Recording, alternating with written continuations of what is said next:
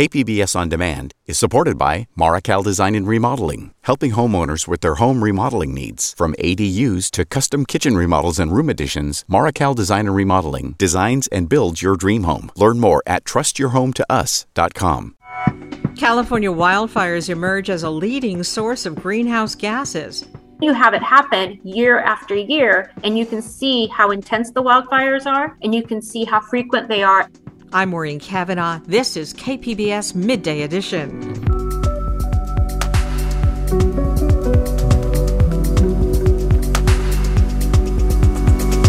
Serge Dedina reflects on his term as mayor of Imperial Beach. This is not anywhere else. You got to be cool and funky and grassroots and community, and that's what works here.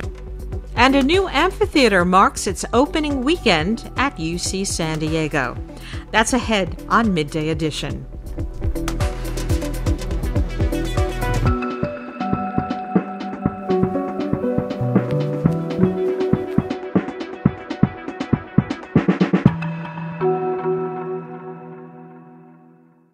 KPBS On Demand is supported by UC San Diego, offering the online Master of Data Science program shaping the next generation of data driven problem solvers. Learn more about the online Master of Data Science program from UC San Diego at omds.ucsd.edu. California's groundbreaking efforts in the last two decades to reduce carbon emissions seems to have been undone by one season of raging wildfires. A new study by climate researchers finds that the record breaking series of wildfires in 2020 released twice the amount of emissions than were saved by carbon reduction efforts since 2003. Up until now, emissions from wildfires have not been taken into account when assessing the progress of the state's carbon reduction efforts, but they may soon be included in California's climate projections. Joining me is Rajinder Sahota, Deputy Executive Officer of the California Air Resources Board. And Rajinder, welcome to the program. Good morning, and thank you for having me. Did the Air Resources Board know the situation was this bad, that fires were basically wiping out the carbon reduction gains?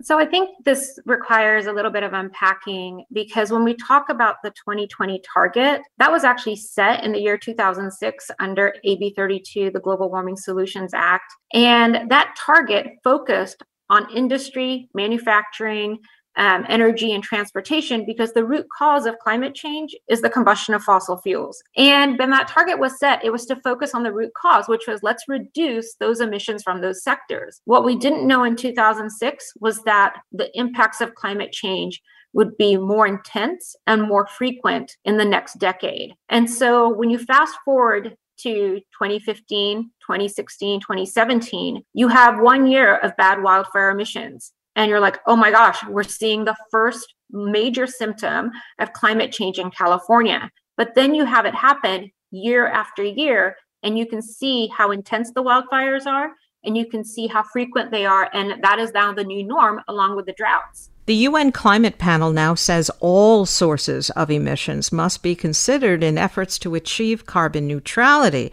And is that what the Air Resources Board is now doing?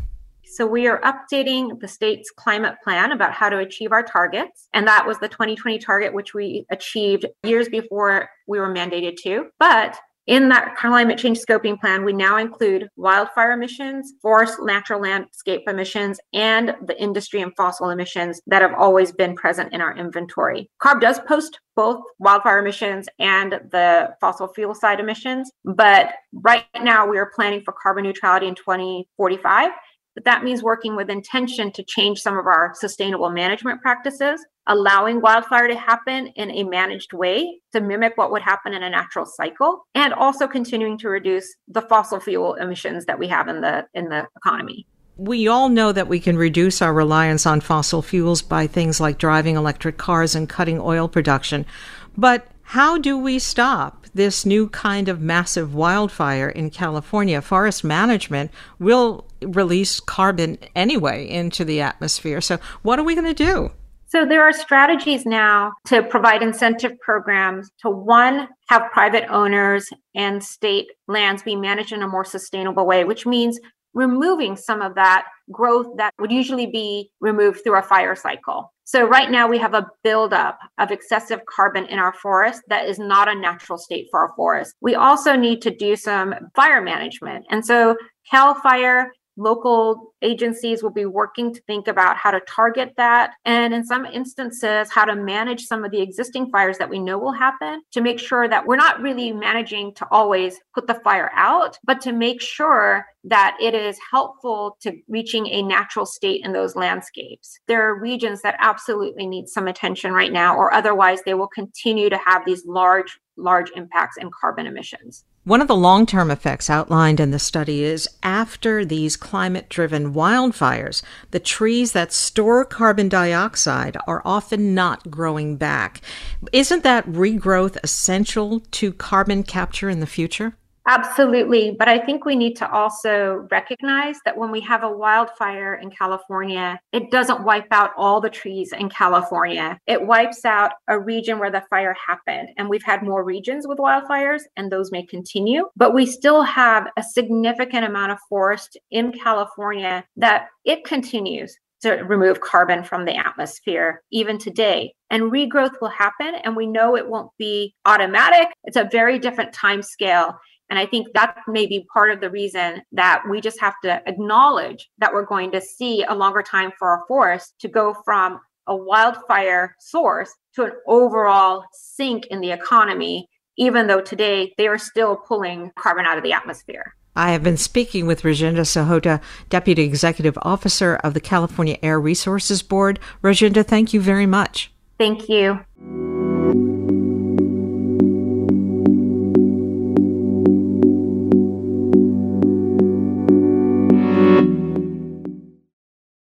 Imperial Beach residents will welcome a new mayor to City Hall next year. Eight years after winning his first term in office by just 43 votes, Serge Dedina is stepping down and returning to his environmental activism roots. KPBS environment reporter Eric Anderson has details. The Imperial Beach Library holds a special place in Serge Dedina's heart. The mayor grew up in the old library, spending a lot of time there. So, renovating this building has been a centerpiece of his effort to renovate his hometown. Everybody got it. You don't need to make it fancy, but you need to make it accessible, colorful, warm, and friendly, and a resource for everybody. County officials, businesses, community advocates all brought in and spent millions to turn this community hub into something special. And it helped us fuse everything that we did in Imperial Beach over the last eight years to really renovate and just restore this beautiful dynamic we have in Imperial Beach of the ocean and the community and doing things that make the city better for every every part of the city. And that's that's what this is about. Dedina's energy and ability to build coalitions exemplified how San Diego's southernmost beach community changed during his tenure. Businesses invested in the beach town's front door. The pier is a fixture, and the surrounding area exudes life. Dedina implored those with resources to invest in the city, not just their businesses. He's been a great voice for the city. Kim Frink is an Imperial Beach resident. So he's very much, I would say, an activist mayor. Frink says Dedina's passion for community building and grassroots organizing put him at the forefront of her effort to open a co op grocery store in a city that didn't have a supermarket when he took office. But there is one issue that dominated Dina's two terms in office. Frink says it's cross border sewage. It's a serious public health issue and environmental disaster, and it it's really impacts people's lives, you know. And yet, I know in the time that I've been here, the number of days that it's closed has really increased. Dedina has pushed hard to fix an environmental disaster that has pummeled Imperial Beach for both of his four year terms. In 2018, the city sued the federal government and an emotional Dedina took stock. It's been a long fight, and you know what? Me and my kids and our community has been suffering from. Me personally, um, a very emotional morning for me. Vivid memories of taking my kids to the emergency room. That lawsuit focused attention on the issue. Other South County governments joined, so did clean water groups. Dedina lobbied federal, state, and local officials for a solution as he watched the problem get worse. In April of 2020, he chided public officials for not acting. The river flow in the Tijuana River should be zero gallons a day during dry weather. Today it is 60 million gallons a day. That's a minimum flow. The entire sewer system of Tijuana has collapsed. The first major break came in 2018 when $300 million was included in the USMCA trade deal. Dedina lobbied officials at all levels of government. By November of last year, federal officials crafted a $630 million plan to deal with the issue on both sides of the international border. Earlier this year, Mexico promised to add $147 million to fix Tijuana's sewage issues.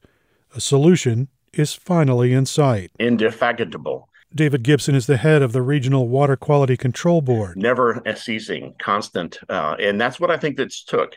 Uh, this issue has been going on for a very long time. So, what was different about it now? I think Serge offered that kind of perspective to elected officials in Mexico, as well as in San Diego and California and Washington, D.C. Gibson says Dedina's drive and passion for a safe place to surf off the coast of Imperial Beach fueled the change. It finally has the South County beach town in reach of reopening ocean waters for recreation. And Dedina says the journey was uniquely Imperial Beach. This is not anywhere else. You got to be cool and funky and grassroots and community, and that's what works here. Four people are running to replace the incumbent, and whoever the next mayor is will find themselves surfing in Dedina's wake. Eric Anderson, KPBS News.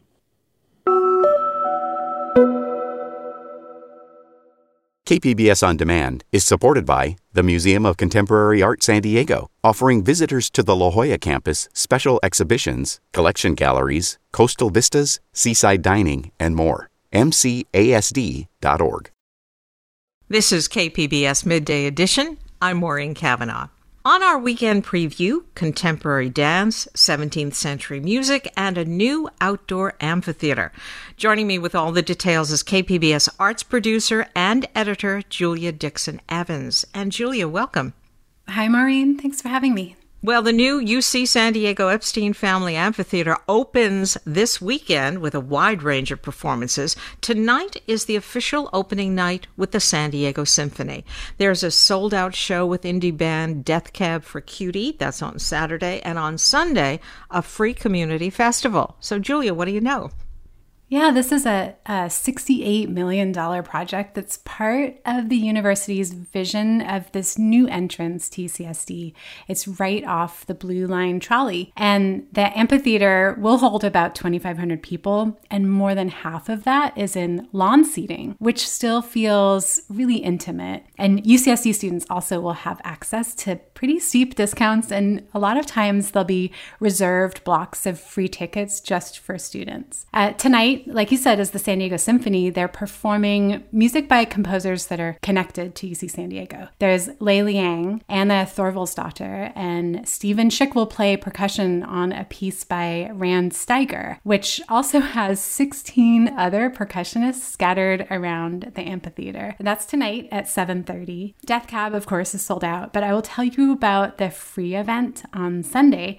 That starts at 11 and runs all afternoon into the evening. During the day, the Salsa Society will run some salsa dancing lessons. Young Lions Jazz Conservatory will perform, and the La Jolla Playhouse and Animal Cracker Conspiracy will have a giant puppet parade that's from their Without Walls festival work. And then in the evening, local R&B singer Khalil Nash. He'll perform a set and hopefully some Prince covers because he is leading into a film screening of Purple Rain. That's the 1984 film. Sunday's event is free and you don't even need a ticket or a reservation. You just show up. It's right off the Blue Line trolley at the UCSD Central Campus station. Now, Malashock Dance Company has one weekend left of their Everyday Dances 2 production. This is a departure from the type of show Malashock usually puts on. Tell us about this. Yeah, it's part of what they're calling their Malashock evolution, where longtime founder, their artistic director, John Malashock, he's gradually taking steps to retire. Uh, they're usually a single choreographer company with just a few guest choreographers here and there. But for this show, they're using nine local choreographers, and John Malashock is one of them. Um, another of the choreographers is Lavina Rich, and she is one of the emerging artist residents that are currently at work at Arts District Liberty Station. Her piece is called Cul de sac Prayers. It's a new piece, it's for five dancers, and it's set to a song by Kendrick Lamar called United in Grief. That opens his latest album. And I talked to Rich about why she picked this, and she said she was drawn to the way Kendrick starts with this laundry list of all the stuff he's been going through since his last album, with this chaotic buildup in the music. Tell him, tell him, tell him, tell him you're. I've been going through something. 1,855 days. I've been going through something. Be afraid. What is a bitch in a miniskirt? A man in his feelings with bitter nerve. What is a woman that really hurt? A demon, you're better off killing her. That's what, what the last two years has felt like, probably for so many people. And there's a line in there where he says, The world that I live in is a cul de sac. And so that's what makes me think about a cul de sac where you, as a people, we get caught up in our own mess and it feels continuous and spiraling and it's there's no escape but possibly there is what am I doing? I'm flipping my time through the Rolodex. Indulging myself in my life and my music. The word that I'm in is a cul-de-sac. The word that we in is just menacing. And these works of choreography are all short, um, all with totally different styles of music. And the entire concert should be about an hour. There's four shows left this weekend, every evening at 7.30 and a matinee on Sunday at 2.30. And in visual art, a few outdoor art installations are happening this weekend from the City of San Diego's Park Social Arts Program. And Julia, there are a few that people can participate in? There's actually two projects from Park Social that are happening at the same park. It's Hilltop Community Park in Rancho Penasquitos. Beck Haberstroh and Katie Garichlian will have another of their community photo labs for what they're calling the Floating Photo Studios. It's a camera affixed to a kite, and people can fly it and snap an aerial photo of the surrounding area. They've partnered with the Aja Project and the Tech Workers Coalition to study counter surveillance and the way that aerial photography is used. But it's also a way for the community to participate in this kind of photography archive of the neighborhood. And also at Hilltop Park is Keenan Hartston's The Honeycomb Harmonies, which is this interactive musical playground. The photo lab is from 2 to 5 on Saturday, and the musical installation will be the same day from 2 to 6. And then across town at Chollas Lake, a few weeks ago, the artist duo known as Brian and Ryan, they installed two billboards directly into the lake. They've had kind of this arts residency at the lake this whole time since May, making mini art activations and gathering community myths and histories of the lake. Um, my favorite of the billboards is a painted scene of a sunken old VW bus. It's kind of the suggestion that there might be a shipwrecked bus at the bottom of the lake. As far as I know, there is not. But these billboards will be on view through November 4th, and you can see them anytime the park is open, which is 6:30 a.m. to a half hour before sunset. And while you're there, look for some of their other installations. They have branded sticks and carved tree stumps or or words spelled out at the shore. Finally, let's bounce back to the 17th century. Local historical music ensemble Bach Collegium will perform a few shows this weekend, and what are they playing? So, this is the start of their 20th season, in fact. And as you might know, this ensemble has a particular interest in what they call historically informed performances of chamber music, whether instrumental or choral, including using early music instruments when they're called for. Um, the show is a study of two 17th century English composers, John Blow and Henry Purcell. It's called Blow by Blow, and they will perform two choral works by John Blow. And this piece, Purcell's instrumental music from the Fairy Queen. And this is actually Bach Collegium performing it a handful of years ago.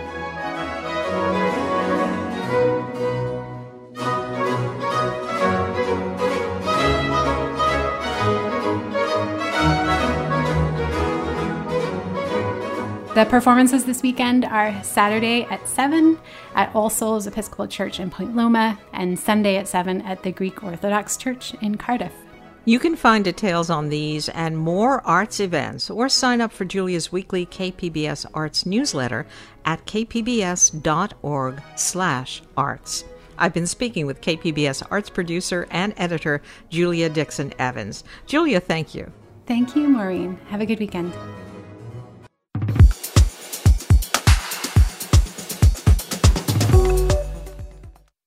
KPBS On Demand is supported by the National Conflict Resolution Center. Topics like political polarization and hybrid work policies can create workplace conflict. NCRC can help workplace leaders navigate divisive issues with the Culture, Communication, and Conflict Certificate. More at ncrconline.com.